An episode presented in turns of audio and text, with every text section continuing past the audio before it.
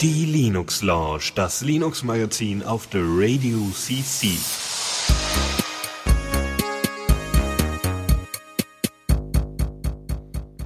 Und diesmal habe ich sogar das Mikrofon aufgemacht. Yeah. Yeah, und damit herzlich willkommen bei der Linux-Lounge. Ich vermute mal, man hört uns beide. Sag nochmal kurz was. Ich sag mal was. Ja, hallo. Man hört dich. Es ist super. Es ist ja Technik, die begeistert. In der Ausgabe 155, die wir sonst nie am Anfang erwähnen, aber ich dachte so, ich mach's mal. Könnten wir auch mal wieder machen. Und ja, wir können auch sagen, wer wir sind. Ja, genau. Sagen wir mal, wer wir sind. Genau. Also das da übrigens der Lukas, ja? Uhu. Genau. Ja, bin ich auch wer?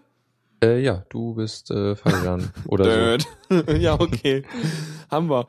Sehr schön, cool. Was haben wir denn heute so im Überblick für Themen? Ich meine, wir haben gar kein Feedback bekommen, weil wir letztes Mal so vorbildlich das so gemacht haben, wie unser Feedback-Mensch das gesagt Kritiker. Hat. Kritiker. Ja, Kritisant ist ein Sympathisant nur mit Kritik. Finde ich gut. Schade. Ich hätte noch mal gern Feedback gehabt, ob das besser war. Wir haben auf jeden Fall diesmal Android 4.4.4 dabei. Dann, erinnerst du dich noch an 404? Gab's das auch? Nee, sorry, schlechter Witz. Ja, und das lief eine ganze Weile auf meinem Tablet. Stimmt, ich erinnere mich gar nicht mehr. Ich bin so, das sind alte Zeiten. Dann haben wir OwnCloud 7 und Eclipse 4.4 Luna. Dann haben wir Newsflash, ne? Was haben wir da so? Ja, wir haben eine etwas ältere Lücke, die unter anderem auch im Linux-Kernel vorhanden ist. Dann eine neue SSL-Bibliothek, diesmal von Google. Nochmal Android, diesmal Android L und Chrome OS ein paar Neuerungen, also beides News von der Google I.O. und dann noch was vom Firefox, denn Firefox kriegt eine Entwicklungsumgebung.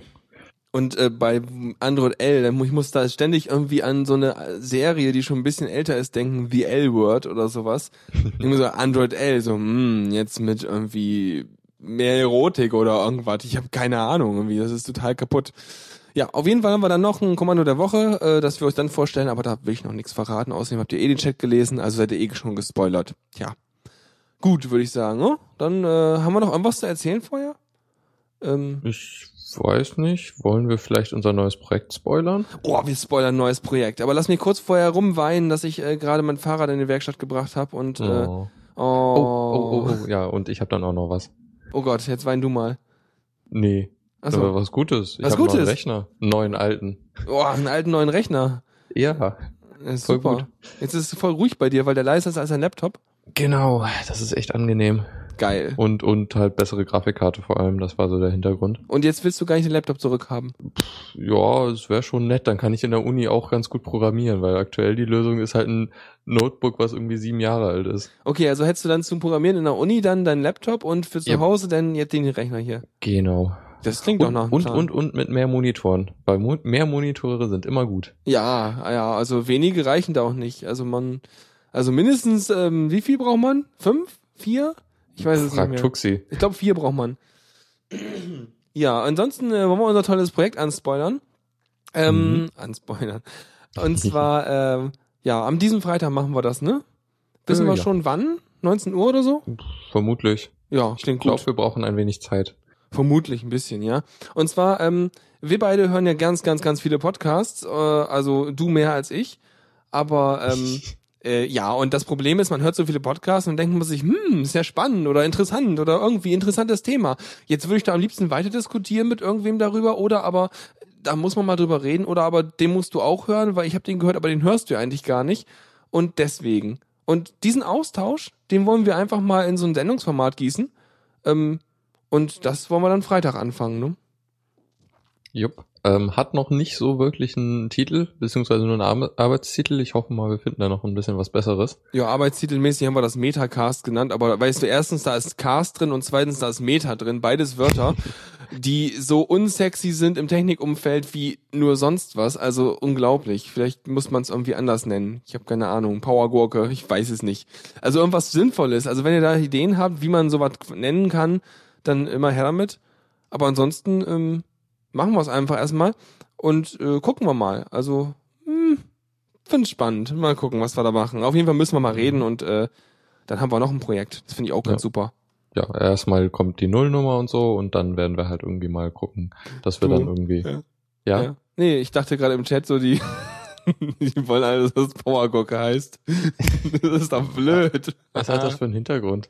Ich habe einfach nur irgendwelche Wörter in meinem Kopf zusammengekramt, die keinerlei Bezug zu irgendwas hatten, miteinander gehängt, so wie immer. Ja, also ich meine, ich bin auch ein super Passwortnamengenerator. Meistens kommen Essen-Sachen drin vor.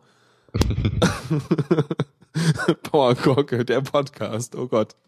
Nein, ich glaube, wir überlegen uns dann vielleicht nochmal was anderes, irgendwas mit was, wo sich nicht jeder so denkt, so, was ist das? So wie die Powerhacke 2000 oder 3000, ne, 5000, so war das, ne? Kennst du die noch? Nee. Oh Gott.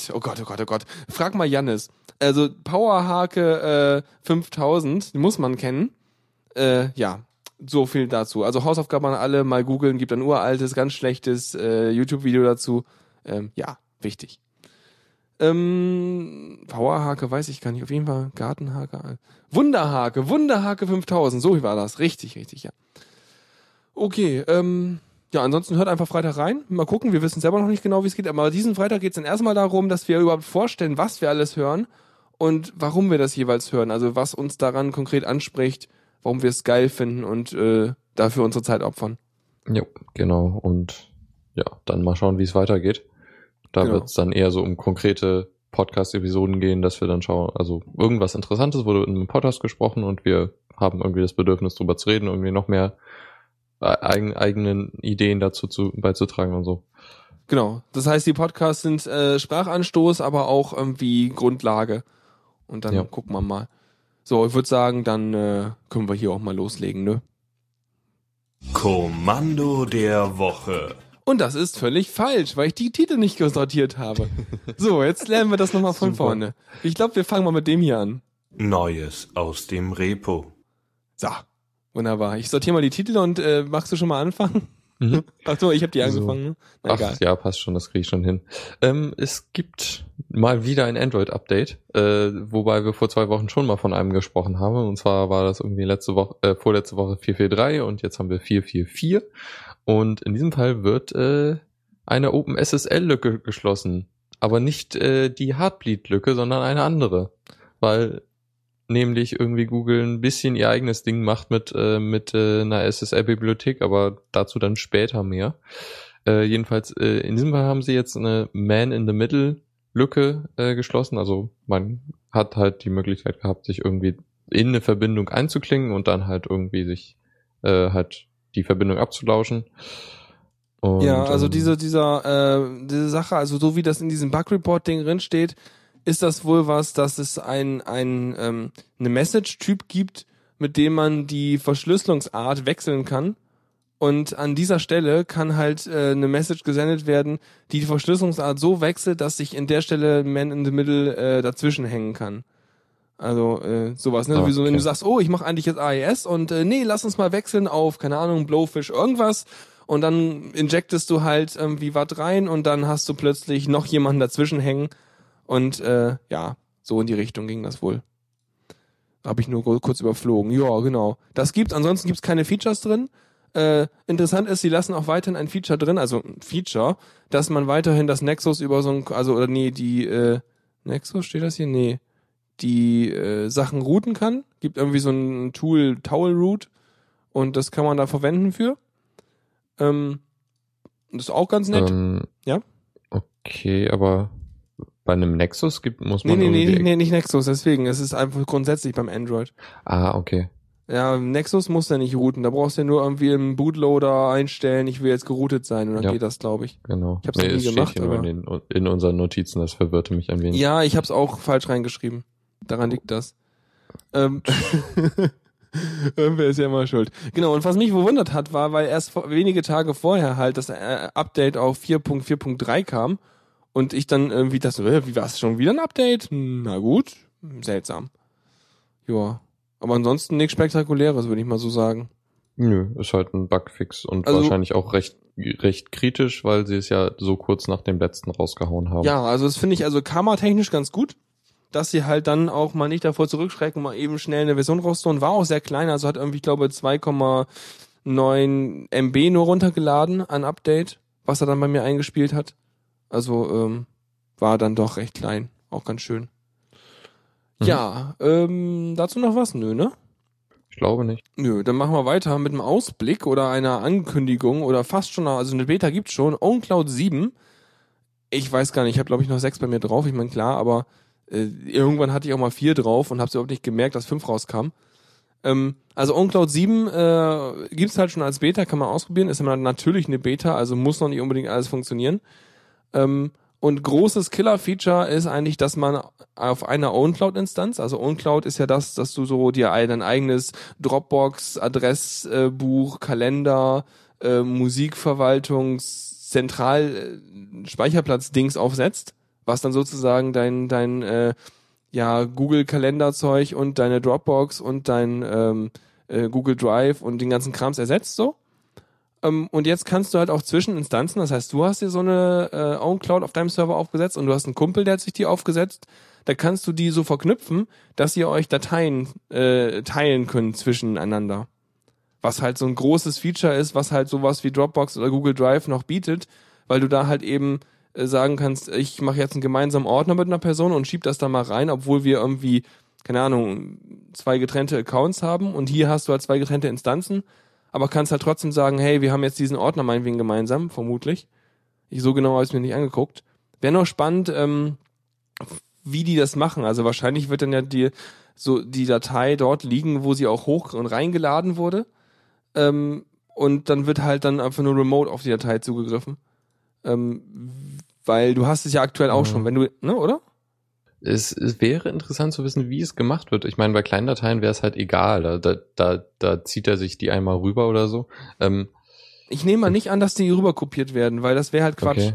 Weil, also aktuell ist es ja so, wenn du einen Ordner freigibst, dann hast du den Ordner normal da liegen und dann hast du dann bei dir, also bei der Person 2, hast du einen Ordner shared und da liegen dann die für dich freigegebenen Ordner drin, ne?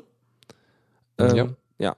Und ich denke mal, so ähnlich wird das auch ablaufen, dass sozusagen die Datei da liegen bleibt, wo der Eigentümer quasi den Kram liegen hat und die anderen haben so ein Shared, das heißt so eine Art Subscription, die über irgend so eine Interpod-API abläuft, so ein bisschen wie Diaspora Federation, nur halt vielleicht im Funktionieren, wer weiß. Und dass da so sozusagen dir virtuelle Ordnereinträge und sowas hast, die dann halt über so ein Permission-API-Ding auf die andere OwnCloud verweisen, so dass es trotzdem sich die Dateien holen kann und weiß, du bist autorisiert dafür. Mhm. Wobei ich interessant finde, also was mir jetzt spontan eingefallen wäre für einen Anwendungszweck wäre,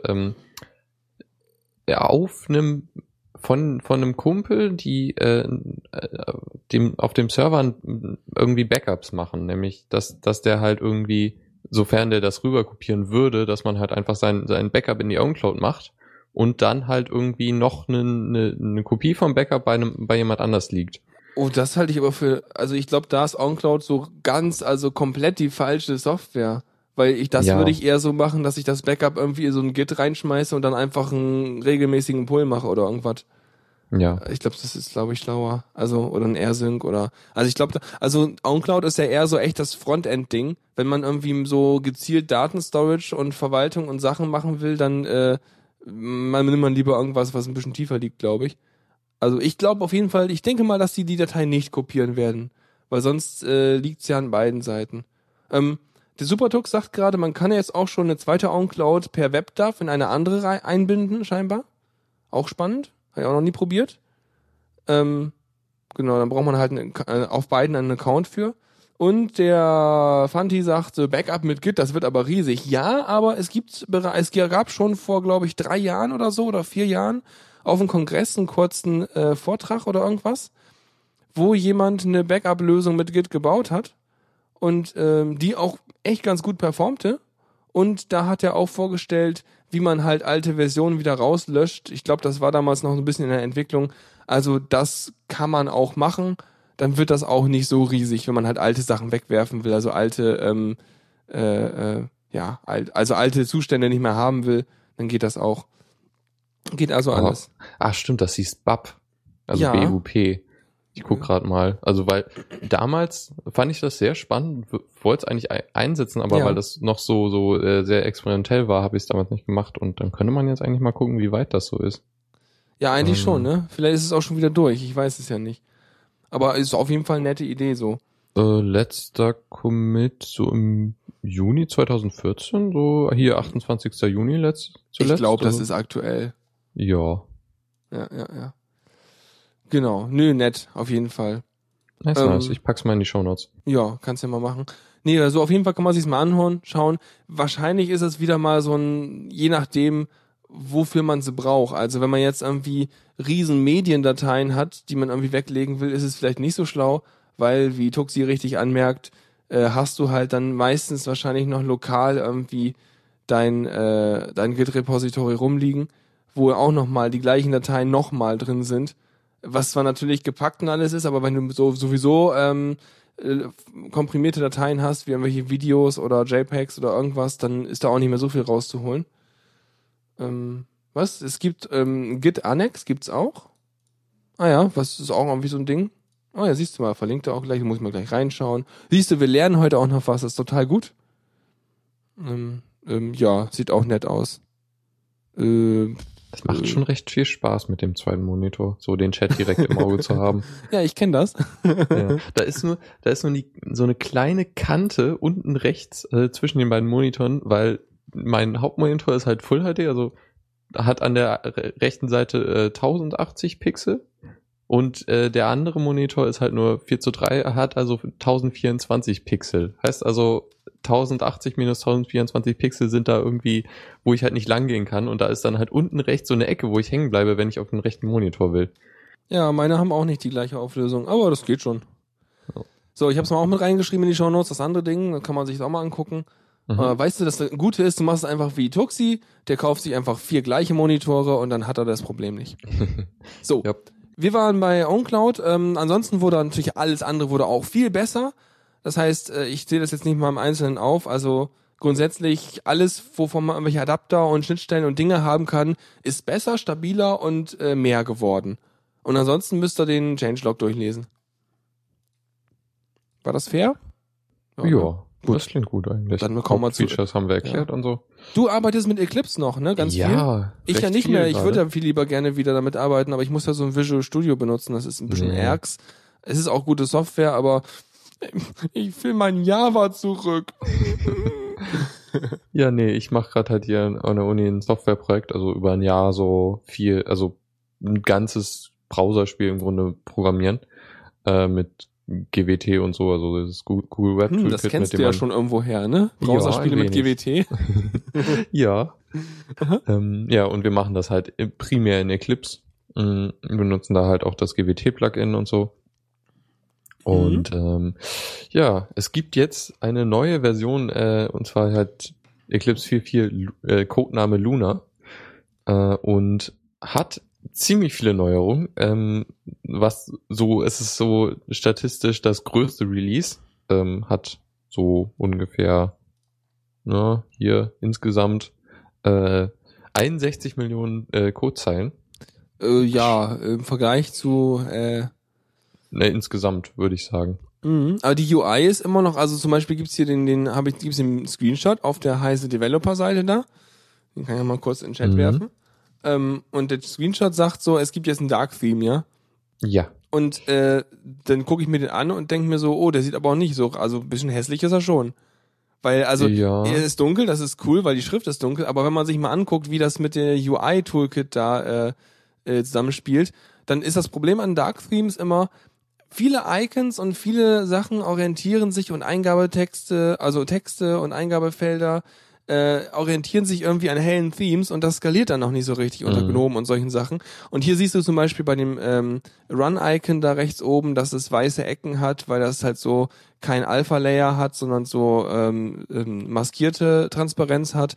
Oder dass dieses Quick-Access-Ding halt so einen weißen Rahmen hat und dass diese Schrift von den einzelnen Tabs da überhaupt nicht lesbar ist. Also warum Leute es nicht hinkriegen, solche Themenbarkeit mal vernünftig zu implementieren. Also das scheint wohl laut Tuxi aber auch irgendwie ein Problem unter Linux zu sein. Natürlich die Icons und so, das ist wahrscheinlich global, betriebssystemunabhängig eher gesagt. Ja, aber das merkt man doch. Ich meine, so, wahrscheinlich ist einfach auch nicht der Fokus gewesen, weil Hauptsache die Software ist gut, aber trotzdem, weißt du, Eye-Candy, dann kommen die Leute, aber dann wechseln die einfach rüber zum Mac, dann geht das auch. Ne? Na gut. Das ist auch jetzt nicht so das Haupttheme jetzt, sondern halt optional. Ja. Und ich meine, das ist ja schon, ich arbeite eigentlich gern mit so einem dunklen Theme. Ja, schon, auf jeden Fall. Und wenn man jetzt nur noch ein passendes Icon-Pack und so finden muss, dann ist das ja schon mal ein Stück. Mhm. Nö, das geht. Aber auf jeden Fall nette Idee. Also was haben sie denn noch so an Neuerungen, außer dass die eine Versionsnummer höher sind und viel dicker sind? Genau, sie haben ein neues Logo. Mhm. Ich habe mich gerade da irgendwie mit Push-to-Talk vertan. Es sieht recht ähnlich aus. Zu dem letzten, man muss ein bisschen genauer hinschauen, aber man sieht, dass da so eine kleine hinter dem Logo taucht da so irgendwie die Sonne auf oder sowas. Also, ja, Eclipse halt. Mhm. Oder war das auch schon vorher so? Ich weiß es gar nicht. Aber ich weiß es nicht mehr. Es sieht schick aus. Mhm. Hat das irgendwelche Inhalte? Also ich meine, inhaltlich wird es wahrscheinlich auch wieder dominiert durch die ganzen Plugins und Sachen, die man da reinlädt, die halt die Funktionalität schon stark erweitern. Aber sonst ist wahrscheinlich immer noch Eclipse, ne? Also, ja.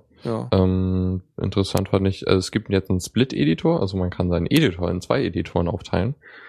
Kommt man noch nicht vorher? Anscheinend nicht. Okay, weil das mache ich ganz gerne eigentlich mal hier. Also was ich halt schön finde, ich meine, Windows kann tatsächlich ganz gut mit Fenstern umgehen, wobei es ja keine Werbung für Windows sein soll. Aber ich kann da halt dann einfach mal so einen Tab nehmen und kann das floaten. Das heißt, es geht aus der IDE raus als einzelnes Fenster. Das kann das Eclipse ja auch. Du kannst ja so einzelne Bereiche da unten auch abdocken, ne? So wie du zum Beispiel die Konsole oder irgendwas. Und dann da kann ich halt auch sagen, ich möchte die gleiche Datei gerne zweimal öffnen. Und dann kann ich halt an verschiedenen Stellen rumscrollen und die sind synchronisiert und ich kann halt auch die in der Mitte durchteilen oder auch horizontal durchteilen und sowas alles. Und ich weiß nicht, ob das, das ist halt schon ganz praktisch, das geht schon ganz gut. Und das kann er jetzt auch, dieses Teil. Genau, halt auch horizontal und vertikal aufteilen und so. Ziemlich genau das, was du beschrieben hast. Mhm. Genau, sonst haben wir noch Java 8. Support für Java 8. Das heißt, er kann jetzt die Syntax oder was kann er jetzt? Wahrscheinlich und halt irgendwie andere Code-Genauigkeiten, irgendwie Autocompletion. Hast du mal getestet, ob das Eclipse schneller startet als die vorige Version? Nee, hab's noch gar nicht ausprobiert. So. Also wir sind ja jetzt im Softwareprojekt auch ein bisschen vorsichtig, weil wir wollen ja auch irgendwie produktiv arbeiten. Ihr wollt ja auch nicht, dass es plötzlich nicht mehr geht. Und ich wollte gerade sagen, SuperDux sagt gleich, dass er sowieso seinen Eclipse nie neu startet und deswegen keine Ahnung hat davon. Ja. Mhm. Cool. Jo. Sonst, genau, dann haben sie irgendwie noch eine neue Autovervollständigung eingebaut, die müsste ich mal in der Praxis sehen, das könnte nützlich sein. Und zwar geht's so, das nennt sich Snip-Match und vervollständigt zu, wenn du irgendwas schreibst, dann schlägt er dir auch Codeschnipsel vor, die man selber definieren kann. Irgendwie, wenn man irgendeine Funktion öfters schreibt, dann kann man die da hinzufügen. Ich weiß ja auf jeden Fall schon, dass es damals so ging, man konnte relativ einfach einen For- und While-Loop und solche Sachen direkt einfügen lassen von dem Ding. Ja, konnte man die komplett... Leicht, ja, ich glaube schon, dass er einen der Platzhalter oder irgendwas reingemacht hat. Oder ich bin verwöhnt von dem Visual Studio, weil da sage ich hier vor und mache irgendwie hier Steuerung, Leertaste oder Alt-Tab oder was auch immer. Und dann macht er mir da kompletten Dings. Und wenn ich da irgendwie ihm sage, pass auf und jetzt loop mal über diese Liste, dann benennt er mir auch gleich die Variable passend zu dem Listennamen und alles. Also das ist schon ganz High-Level. Aber wie leicht ist es denn dann, so eigene Schnipsel zu definieren? Weil wenn das halt so ein Pain ist, wie irgendwie in den Einstellungen von Eclipse was irgendwie zu definieren, wie zum Beispiel einen eigenen Code-Style oder irgendwelche Sachen zu basteln, dann ist das ja auch nicht so gebräuchlich. Ich vermute mal, es gibt einen Shortcut. Also. Neben den ganzen 1000 anderen Shortcuts in der Eclipse, was halt sowas wie, du markierst dir den Code und dann kannst du den als Code-Schnipsel speichern. Was aber noch interessant ist, es gibt da so noch einen sozialen Aspekt, du kannst nämlich deine Codeschnipsel mit anderen teilen. Oh, share deinen Codeschnipsel auf Facebook. Gott, ey. Ja, kann man machen. Nee, wieso, wie teilst du die denn? Also du kannst du irgendwie gemeinsam mit anderen Leuten irgendwie, gibt's da irgendwie so einen Account, den du dir einrichtest und dann hast du so eine soziale Blase oder hast du ein Verzeichnis, in dem die kommen und das kommt dann mit ins Repository oder wie wird das geteilt? Das kann ich noch nicht sagen. Der Artikel hier sagt leider nichts dazu. Okay. Versuche das gerade mal rauszufinden. Tja, weiß ich nicht. Nee, keine Ahnung. Ja, naja, gut, egal, wird man dann sehen. Wenn alle rumheulen, dann ist es so schwierig.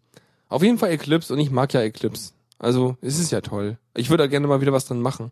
Ich fänd's auch cool, letztens habe ich nochmal geguckt, ob es gab mal irgendwie LaTeX oder Tech-Clips für LaTeX in Eclipse, aber das ist sowas von tot, das Projekt. Schade. Ich weiß auch nicht, ob es vielleicht andere Sachen gibt. Irgendwie Go in Eclipse? Bestimmt. Also Programmiersprachen ziemlich sicher. Go-Clips gibt's. Wer hätte es gedacht? Und von wann ist das? Contributed Issues. Nee. Wo steht denn das? Issues. Ah, ich habe hier was gefunden. Also zumindest so, wie der Editor aussieht für diese Snippets. Kannst du irgendwie Keywords definieren und Tags und so. Mhm. Wie sieht denn dann mal der Code aus? Auf jeden Fall vor 17 Tagen das letzte Mal irgendeinen sinnvollen Commit gemacht. Also Go-Clips sieht gut aus. Siehst du, dann kann ich endlich mal was in Go programmieren. Ich hatte da schon noch so ein Projekt in Idee, aber ich habe keine Zeit. Schenkt mir jemand Zeit? Ja, schade. Ja, wunderbar.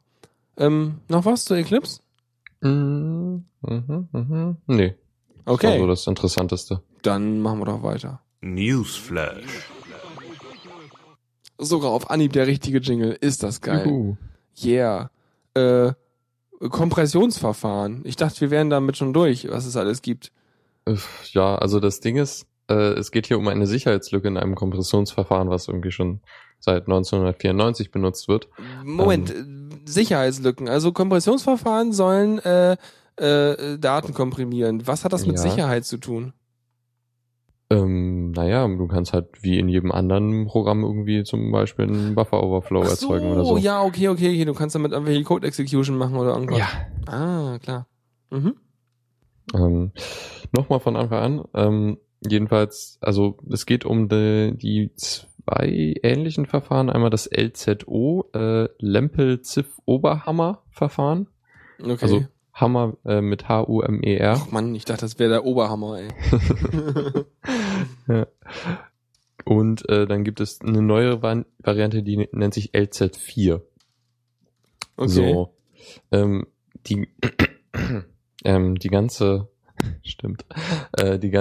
Das ganze Ding wird in sehr vielen Projekten benutzt. Unter anderem irgendwie Linux Kernel, Group 2, Busybox, ja. FFmpeg, das Ding ist, glaube ich, auch, dass es halt, diese Kompressionsverfahren sind halt welche, die sind alt, da sagt es ja schon, und die kommen aber auch, glaube ich, mit sehr wenig Code aus, der diese Kompression anstößt, ne?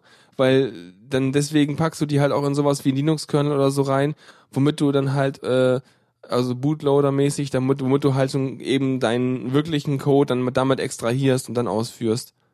Einfach um so gezippte Images halt zu haben. Ja, irgendwie zum Beispiel, wenn du gerade dein RAM, dein initiales Image lädst oder so. Ja, oder zum Beispiel auf meinem Router drauf, da ist halt nur 8 MB Flash drauf und dann ist halt das ganze Image und der ganze Kram ist halt gezippt und der Bootloader, der da ursprünglich original geladen wird, ist halt winzig klein und hat halt vor allem einen Unzip drauf, der das Image lädt und richtig reinhängt.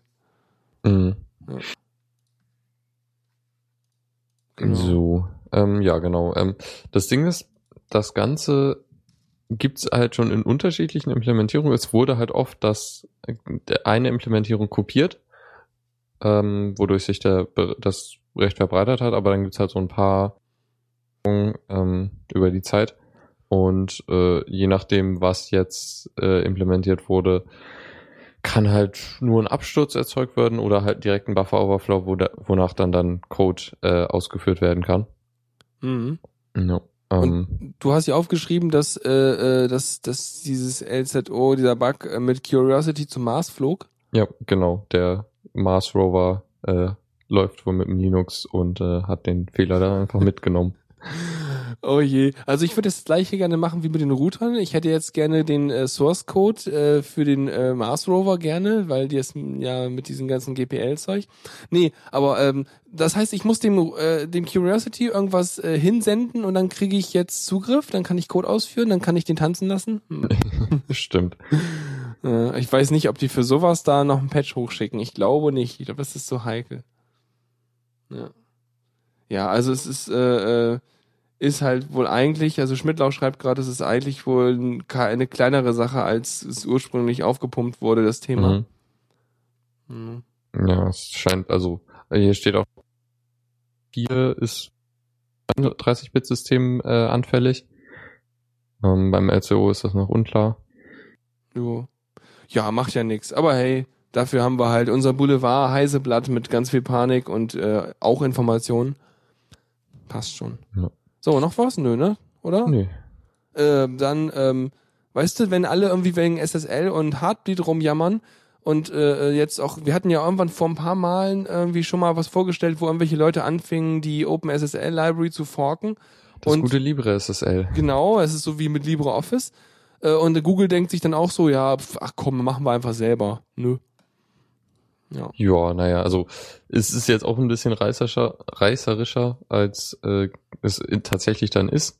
Und zwar hat Google halt schon länger irgendwie ihre eigenen Patches für OpenSSL gepflegt irgendwie und halt auch recht viel zurückgegeben an das OpenSSL-Projekt, aber halt teilweise einige Sachen nicht, weil die halt dann vom Projekt als zu instabil eingeschätzt wurden.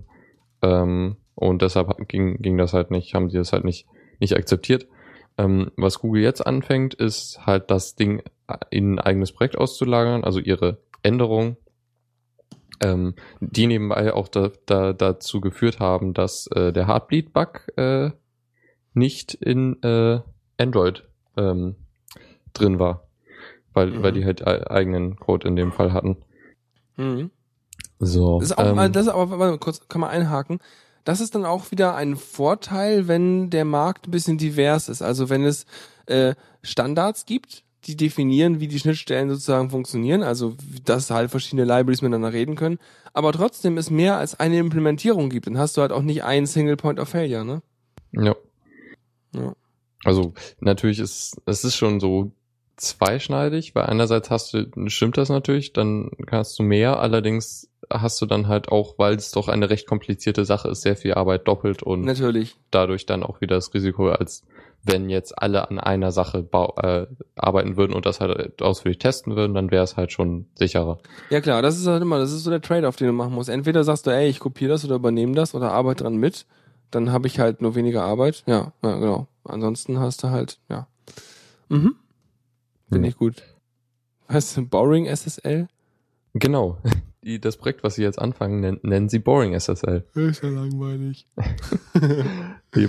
Wobei sie auch betonen, dass das jetzt kein eigener Fork ist. Also es ist nicht kein Ersatz für OpenSSL. Sie führen weiterhin Code zurück ans OpenSSL-Projekt und profitieren von dem noch. Das ist eher so halt ihre Anlaufstelle für, ja, da wo sie ihre Änderungen reintun wollen. Also wenn Sie jetzt mal auf die Idee kommen, jetzt hier so Speedy für SSL zu bauen, dann machen Sie das da rein und wenn OpenSSL es haben will, dann können Sie es sich immer noch pullen. Ja. Okay. Ja. Und das Ganze ist dann unter einer ISC-Lizenz, okay, was eine abgewandelte BSD-Lizenz ist. Warum müssen die was abwandeln? Puh, keine Ahnung. Ich meine, weißt du, dann machen wir unser eigenes Ding. So, dann heißt das wenigstens cool. Na, also die ISC-Lizenz wird auch schon von anderen Projekten benutzt, unter anderem OpenBSD. Mhm. LibreBSD? Ach nee, warte mal. Nee. Ja. Kommt auch noch. Ja, wahrscheinlich. Ja, genau. Sie haben das halt jetzt angefangen. Es gibt da auch ein Repository auf Google Source. Mhm. Ja, ach, stimmt, genau. Die haben ja auch noch ihr eigenes Ding. Ich denke immer, hey, wie Google Source? Man macht auch sowas heute auf GitHub oder so, aber wahrscheinlich Google nicht. Ich meine, ne, die haben ja ihren eigenen Dienst. Haben die eigentlich auch sowas wie Apple, Apple Source? Nee, sowas machen die nicht, ne? Ich weiß nicht, wo lagert eigentlich Apple seinen Code? Ach, der ist ja gar nicht offen meistens, ne? Ich weiß es ja nicht. Ich frage mich immer nur, weil eigentlich hast du als große Firma hast du eigentlich immer auch, bringst du gleich direkt dein Dings mit, ganzen Zoo an kleinen Projekten und Programmen, die es sowieso sonst auch schon im Netz gibt, weil du halt eben selber machen willst. Ja, Google Source, Google Code, oder? Ist das ein Unterschied? Code.google.com. Ja, das ist Google Code. Aber irgendwie Google Source gibt es auch. Steht da was mit Source? Ja. Tatsächlich, Google Source.com. Dann sind dann ist vielleicht Google Source ein bisschen schlauer und ist sowas wie, wir machen jetzt mal Git und hübsch und so. Genau. Wobei Google Code auch Git kann inzwischen. Aber irgendwie sieht dieses Google Source irgendwie aus, als will man das, ich kann einen Account auswählen. Ich klicke mich da mal kurz rein. Ich will mal eben wissen, wie das aussieht. Ich will jetzt alle Projekte. Ich habe mich voll verklickt. Oh, warte mal, wo bin ich denn? Ich steige hier nicht durch, ich lasse das mal lieber. Also Google Source ist irgendwie unintuitiver und Google Code sieht hässlich aus. So, alle gedisst, weiter geht's. Android liegt auch auf Google Source, sehe ich gerade.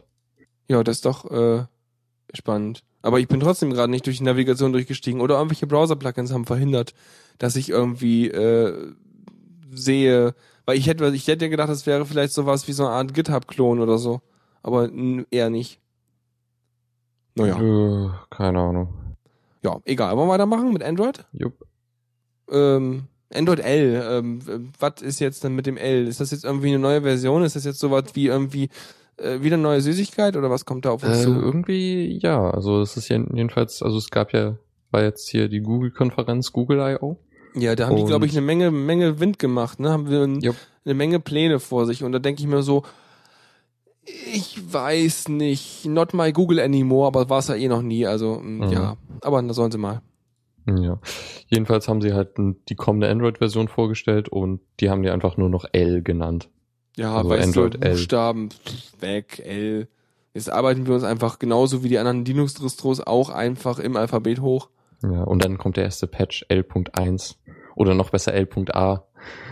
Ja, und dann kommt L.M.A.A und ja, oder auch nicht. Mhm. Oh je. Okay, also was haben wir denn mit L? Was bringt uns das denn? Warum wollen wir das vielleicht haben? Also ja, unter der Haube ist einiges passiert, was vielleicht mal nötig war. Sie können jetzt auch 64-Bit. Oh, das heißt, sie haben aktuell noch alles 32-Bit ARMs. Oh, ja, gut. Genau. Ja gut, aber du brauchst auch wirklich viel mehr Die-Fläche. Also ich glaube irgendwie 30% oder irgendwas für den Sprung von 32 auf 64-Bit. Und gerade in so platzbegrenzten Devices ist das ja nicht unbedingt gegeben. Aber es gibt ja auch andere Devices. Es gibt ja auch welche, wo du nicht so eine große Platzbegrenzung hast, wie irgendwelche größeren Chromebooks oder irgendwas. Mhm. Ne? Ja, da wird halt der Bus einfach mal breiter. Doppelt so breit. Und naja, und die Registerbreite ist größer und der ganze Quatsch, den es mit sich zieht. Mhm. Genau. Jo, genau. Dadurch, dass sie jetzt auch 64-Bit können, dann können sie halt auch mehr als 3 GB RAM. Ja, wir erinnern uns an diese, was gab es noch? Früher war das dieses PEX, hieß das, irgendwie die Physical Extension, die es damals gab für irgendwelche, ich weiß noch, dass es irgendwie in Windows XP irgendwie sowas war. Also Physical Address Extension, da gibt's für Ubuntu oder so gibt's halt immer die PAL-Version, also der Kernel, der das auch unterstützt. Ja, ich hab's gerade mit dem Peer Exchange von hier BitTorrent verwechselt, deswegen. Also PAE, richtig. Ja, also mehr als 3 GB RAM, weil wir können es auch adressieren, das ist ja schön. Was können wir noch? Sonst schnellere Laufzeit, da haben sie wohl einiges gemacht, auch also die Batterie an Historie-App, also die dir anzeigt, so was gerade viel Strom verbraucht, ist wohl auch besser geworden, macht das viel ausführlicher. Und braucht das, aber ich denke immer so, ob so ein Tool dann nicht auch mehr Strom braucht, wenn es noch ausführlicher ist. Ja, wohl nicht. Jedenfalls ist der, ich weiß gar nicht, hat das einen Namen? Was denn? dass der Watcher, der halt, Battery Historian nennt er sich. Oha. Schaut halt nicht nur nach, was gerade viel Strom verbraucht, sondern schaltet dann halt auch Teile des Geräts ab, um Strom zu sparen. Hallo Schatz, ich bin gerade Dude. Oh, das hat so viel Strom gebraucht. Okay. Das ist nicht relevant. Ja, genau. Aber warte, ja, Hauptsache dein Google Search läuft. Was willst du telefonieren? Das braucht so viel Strom. Jo. Mhm. Dann haben wir noch, das war jetzt sozusagen unter der Haube. Was haben Sie sonst so als Vision vorgestellt? Die haben doch jetzt auch irgendwelche lustigen Ideen da, wo ich dann denke so, naja. Na, Sie haben noch was anderes hinzugefügt unter der Haube, und zwar also ART, also die Android Runtime, was ja den Just-in-Time-Compiler ersetzen soll. Mhm. Den haben Sie ja schon länger vorgestellt, aber hier haben Sie nochmal mehr detailliert beschrieben, wie das halt funktionieren soll. Und zwar soll der halt beide Installationen von Apps nochmal halt Code kompilieren. Also wie halt vorher. Und das dauert dann halt ein bisschen, bis es das, aber dann läuft's halt schneller. Ich frage mich gerade, ich weiß jetzt, wenn... so. Und ist halt auch speziell für das Device angepasst. Ja, das ist so ein bisschen wie Gentoo, ne? Jo.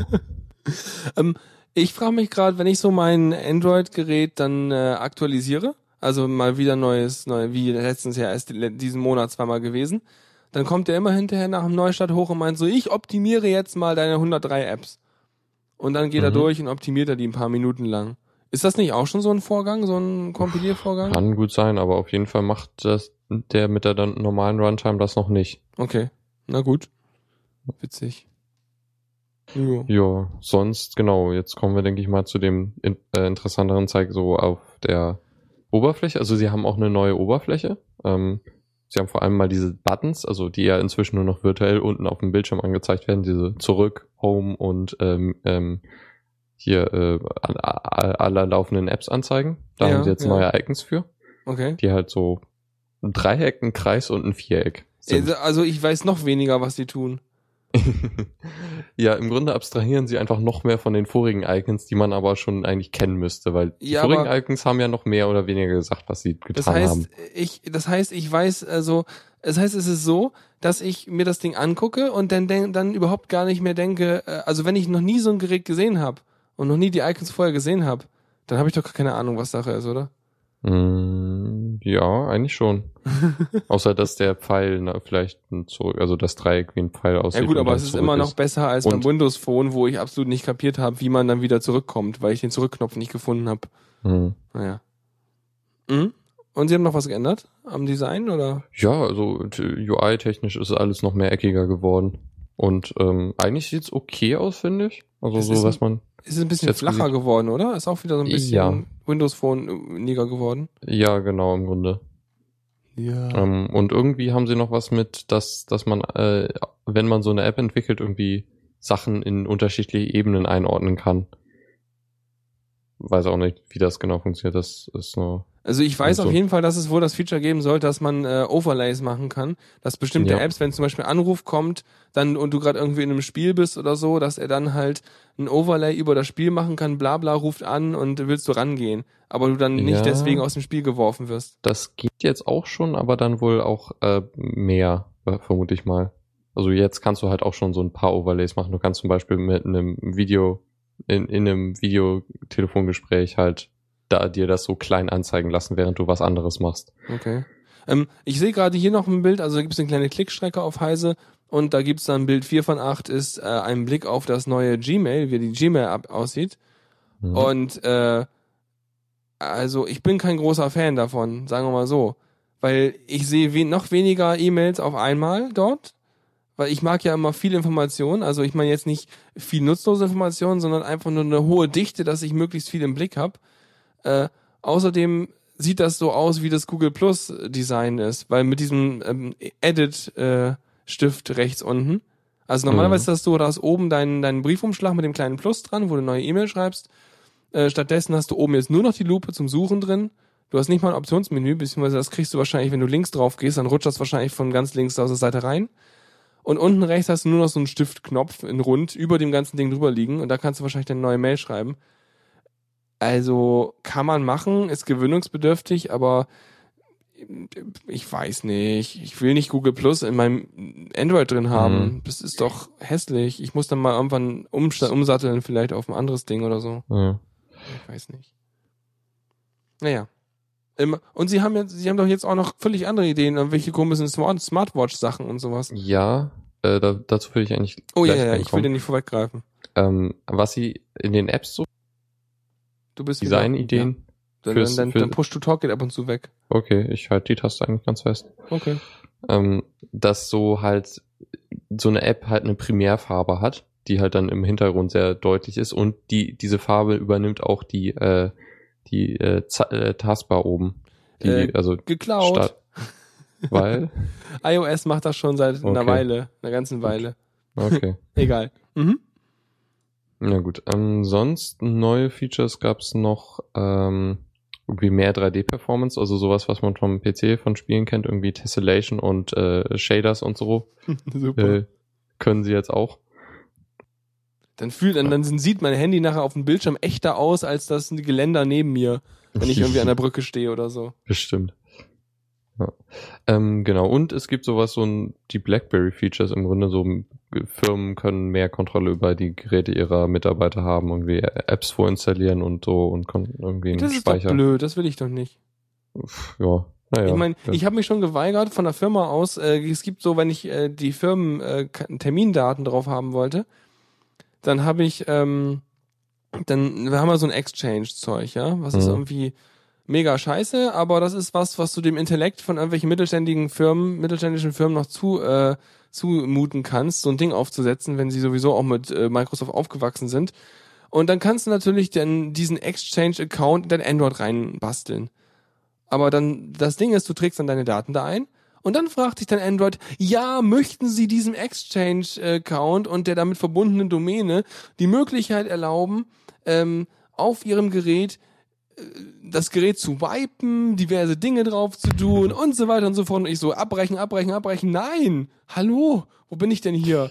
Nein, sowas will ich nicht. Also das ist doch furchtbar. Ich will, obwohl ich sowieso schon nicht habe, weil Google hat die Souveränität über mein Handy, aber ich will so viel wie möglich die Souveränität behalten und nicht irgendwie an irgendwelche, meinen Arbeitgeber oder an welche anderen Sachen delegieren und sagen, hier, wenn schlecht, dann darfst du hier. Das ist doch blöd. Naja. Nee, das will man eigentlich nicht. Ja. Und Unlock, also es gibt neue Möglichkeiten, sein Telefon zu entsperren. Mit der Nase? Ja, mit der Stimme. Also man kann, ich dachte, kann mit der Stirn. Facepalm to Unlock. Please Facepalm to Unlock. Ja, super. Finde ich gut. Ja, oder halt mit den neuen Smartwatches, wo wir gleich nochmal drauf kommen. Okay, spannend. Ich habe ja sowas nicht. Es gibt halt neben irgendwie neuem Android für Autos auch halt, was aber schon länger bekannt ist, halt dieses Android für so Smartwatches. Ja. Und das haben sie dann halt auch vorgestellt. Was halt interessant noch zu erwähnen ist halt, dass die komplett stumm sind, also die haben keine Soundausgabe oder so. Die Smartwatches? Ja. Und wenn die Smartwatches was sagen wollen, reden sie über dein Handy oder was? Wahrscheinlich, ja. Und sonst halt, also eigentlich bieten sie so die ganzen Features, die so die bisherigen Smartwatches anbieten, halt noch vereinheitlicht. Und du hast aber halt eigentlich ist das was Besonderes, dass eine Uhr keinen Ton von sich geben kann, weil früher das Wichtigste an der Uhr war eigentlich dann die Timer- und Weckfunktion da dran sowas halt, ne? Und dann hast du halt noch irgendwie Zeit angezeigt. Aber ich habe irgendwie seit Rechnen, 17 Jahren oder so keine Armbanduhr mehr oder sowas. Und fehlt mir auch nicht. Und ich habe ein Handy. Ich brauche keine Uhr. Ja, naja, diese Smartwatches können halt auch vibrieren. Also mit diesem Android. Ich fände das schon sinnvoll, halt vor allem, weil ich dann halt so mal schnell irgendwie meinen Podcast-Player kontrollieren kann. Das wäre so das primäre Anwendungsziel. Ja. Und es wäre halt nett, irgendwie dann direkt irgendwelche Notifications zu kriegen, ohne das Handy rauszuholen. Ja, stimmt schon. Also ich habe mir dafür diesen Knopf gelötet, den ich da irgendwie ans Handy klemme. Mhm. Aber der ist auch noch nicht optimal. Ich glaube, ich muss mir davon nochmal eine neue Version löten irgendwann. Ja. Eine, die irgendwie ein bisschen handlicher ist. Weil ich hätte halt schon einfach gern einen Play-Pause-Knopf, mehr brauche ich nicht. Und ich weiß nicht, so diese Uhr ist dann ja wahrscheinlich die ganze Zeit per Bluetooth verbunden. Ich krieg da immer, ich habe da immer so eine Paranoidität, was mein Akkulaufzeit vom Handy angeht. Bluetooth Low Energy verbraucht dann halt echt nicht mehr viel Strom. Okay. Also, das ist halt, denke ich, also vermute ich mal, dass es so ist, dass sie halt die Verbindung mit so einem Minimum die ganze Zeit aufrechterhalten, was halt nicht viel Strom braucht, und wenn sie mal was übertragen müssen, dann steigen sie halt auf das Normale um. Also ich sehe, Tuxi meint, das sind 10% weniger Akku. 10% weniger Akku, lass mich mal überlegen. Das rechnet sich bei meinem Verbrauch in einen Dreivierteltag um. Mhm. Na gut. Ja gut. So, dann hätten wir noch Chrome OS, was auch vorgestellt wurde, wo sie halt recht nah Richtung Android gehen in mehrerer Hinsicht. Also irgendwie, die können halt mit dem Android-Telefon ein bisschen kommunizieren. Was jetzt auch nicht so originell ist, das habe ich schon bei WebOS gesehen, da konnte das Tablet mit dem Telefon sehr gut interagieren. Sowas wie, du hältst dein Telefon ans Tablet und der überträgt den aktuell offenen Tab oder so, oder das Tablet zeigt dir Sachen an von deinem Telefon, irgendwelchen, gerade einen Anruf oder sowas. Das haben die schon echt vor langer Zeit mal angefangen, das fand ich eigentlich interessant. Also du hast dein Handy da liegen und dann Chromebook, plötzlich ploppt dann Notification rein, ey, du wirst angerufen, Macker. Genau, ja. Sowas. Also beziehungsweise was, ich habe ja eben über WebOS gesprochen, das gute alte. Ach so, ja, stimmt, aber ich dachte gerade ans Chrome OS, sorry. Ja, das kannst du bestimmt auch. Ja, ich meine, dann kannst du am besten sowas machen wie, du sagst auf deinem Chrome OS, ja, ich will rangehen, und dann wird das Gespräch über dein Chrome OS geführt, statt über das Handy. Ich glaube, dass das mit dem, dass Apple gerade das baut. Also habe ich mir jedenfalls entsprechend so vernommen. Okay. Ja, ich meine, ist naheliegend, ne? Dann ist sozusagen dein Handy wie an so einer Freisprechanlage beim Auto einfach mit deinem Laptop gepaart. Kann man ja auch machen. Mhm. Naja. Ja, so, sonst haben wir... Ja, genau, viel mehr Interessantes war da nicht. Was noch? Ach ja, genau. Die haben auch vorgestellt, dass man jetzt auf Chrome OS Android-Apps ausführen kann. Boah. Endlich gibt's Apps für Chrome OS. Ja, aber es sind halt eigentlich Java-Apps für ARM-Prozessoren, deshalb ist das schon interessant. Und hoffe mal, dass man das auch unter Linux hinkriegt, weil Chrome OS ist ja eigentlich ein Linux. Ja, aber irgendwie habe ich das Gefühl, auch gerade wenn ich so einen Chat überfliege, die ganzen News, die sie vorgestellt haben, sind alles Sachen in the wild, also hier ist sozusagen in der Open-Source-Welt und so, da gibt's das alles schon als kleine Projekte und als Ideen und Lösungen, aber halt immer so für Bastler und für Interessierte. Das heißt, es ist nicht mainstream-mäßig wahrgenommen worden, weil es halt vielleicht noch zu kompliziert war einzusetzen oder zu wenige Leute es brauchten.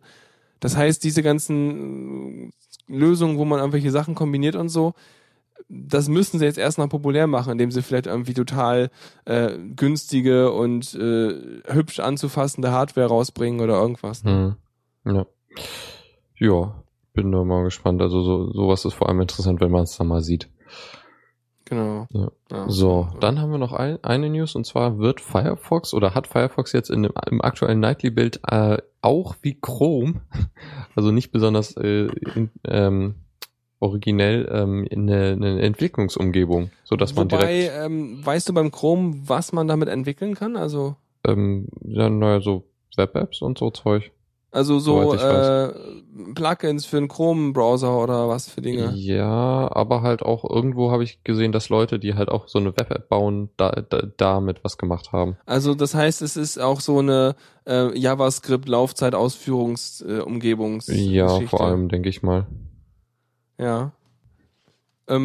Gut, jedenfalls, also so diese Web-IDE, wie es jetzt nennt, ist halt eine Entwicklungsumgebung im Firefox, womit man halt dann Apps für den Firefox Marketplace entwickeln kann. Und dann habe ich erstmal vorhin geguckt, so, Moment mal, Firefox Marketplace, was? Was habe ich da verpasst? Da können wir wahrscheinlich wieder unseren anders zweiwöchentlich gegengetakteten Korrespondenten Dennis fragen, was denn der Firefox Marketplace sein müsste. Gibt's irgendwie seit, ne? Wahrscheinlich für Firefox OS, würde ich mal so sagen. Natürlich, klar, deswegen sage ich ja Dennis. Weil er ja so ein Handygerät hat. Nee, ist mal irgendwie im Herbst gestartet, so, oder im Herbst war auf jeden Fall eine News darüber. Es ist halt genauso ein App Store wie alle anderen auch und sieht auch exakt irgendwie aus wie der Play Store, so vom Style her. Also es ist immer, ich bin immer mega enttäuscht, wenn ich sowas angucke und denke so, das sieht ja aus wie alle anderen. Ja, ihr könnt auch nur kopieren, na gut. Aber jedenfalls, warum auch nicht, ist ja vielleicht zweckmäßig. Jedenfalls gibt's halt Apps fürs Firefox OS und den Firefox Browser auf dem Android, also die beiden sozusagen. Manche Sachen gibt's nur für Firefox OS. Auf jeden Fall kann man mit dieser Web-IDE dann da Apps erstellen für diesen Marketplace, aber man kann es wahrscheinlich auch benutzen, um normale Web-Apps fürs Internet zu bauen. Und mein, weiß ich nicht, genau, ansonsten liest sich die Liste der Features, die sie ja drin haben, so ein bisschen so ähnlich wie normale Dev-Tools, die du für irgendwie Android-Entwicklung hast. Oder aber auch, haben sie halt angekündigt, dass du halt so ein Remote-Debugging machen kannst, dass du sozusagen den Firefox auf deinem Desktop mit dem Firefox OS auf deinem Handy koppeln kannst und dann kannst du damit das debuggen und sowas. Das sind auch Sachen, die man im Prinzip beim Android-Debuggen auch schon so macht. Ja, genau. Ja. Also, ach so, gut, dann habe ich es verstanden. Das ist halt primär für WebOS, Firefox OS. Ja, ich vermute mal. Also vermutlich kannst du damit auch ganzen Web-Apps und Sachen bauen, also irgendwelche Homepages oder Webseiten, die halt irgendwie sich so appartig benehmen. Sehr wahrscheinlich, aber ich habe vor allem erstmal in diese Richtung des Firefox OS geguckt, weil mir das irgendwie aufdrängte. Aber ich dachte mir auch dann so, die packen eine ganze IDE da rein. Ich meine, ich finde die Dev-Tools ja schon ganz cool vom Firefox. Ja. Ich muss mal ganz kurz gucken, Ix Firefox, was sagt der uns dann für Use Flags? Oje, oje. Man kann, mit was habe ich den denn installiert? Oh Mann, ich habe schon den Use Flag Minimal drin. Ich frage mich ja, ob man Firefox auch so kompilieren kann, dass es wieder einen schlanken Firefox gibt, der vielleicht kleiner und schneller und alles ist. Vielleicht muss man irgendwann nochmal Firefox forken und dann irgendwie Firefox Slim entwickeln oder irgend sowas. Weil wenn da so viel Zeug drin steckt alles, dann ist das schon irgendwie so, ich weiß dann nicht. Dann nennt man ihn Firefly. Ja, genau, weil er so schnell ist. Das ist geil. Das ist cool. Ja. Ja, keine Ahnung. Irgendwie so. Ja, es gibt einen Parameter, sagt der Dan Schub. Ja, welcher Parameter ist denn das? Mit wem ich das da machen soll, hä? Ach je. Ja, also auf jeden Fall weiß ich nicht. Ist halt dickes Ding. Ich verhake mich hier im Headset. Nein. Ja, Minimal bringt's irgendwie nicht so viel. Ja, wahrscheinlich. Ich meine, tatsächlich ist es ja so, dass der Firefox halt auch nur das lädt, was er gerade braucht. Das heißt, er kann ruhig so dick sein, wie er will. Wenn du es nicht benutzt, dann ist es auch nicht geladen. Also von daher ist schon okay.